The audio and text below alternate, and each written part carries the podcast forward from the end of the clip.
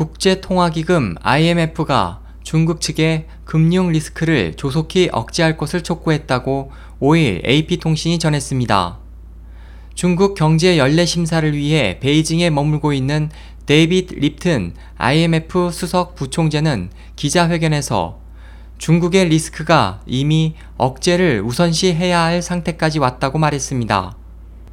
립튼 부총재는 5일 베이징에서 열린 강연에서 베이징은 아직 급격한 경제 성장 둔화를 막을 여유가 있지만 리스크가 상승하고 있기 때문에 당국이 보다 많은 조치를 취할 필요가 있다는 견해를 보였습니다.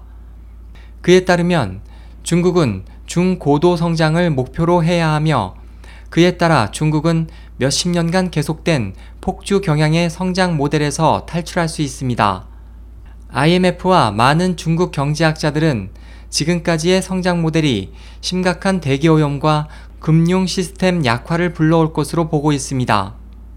AP통신에 따르면 국제사회는 중국 지방정부의 부채와 그림자은행에 의한 불확실성이 높아짐에 따라 중국 경제 감속이 디폴트 증가를 불러 금융 시스템에 손상을 주게 될 것을 우려하고 있습니다.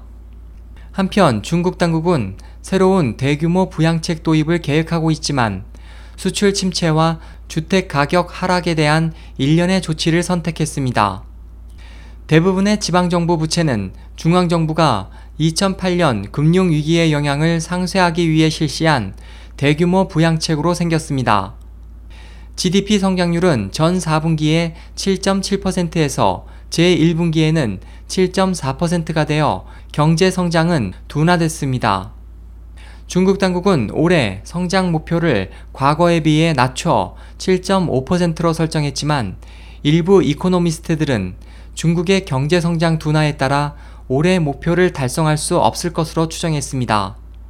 SOH 희망지성 국제방송 홍승일이었습니다.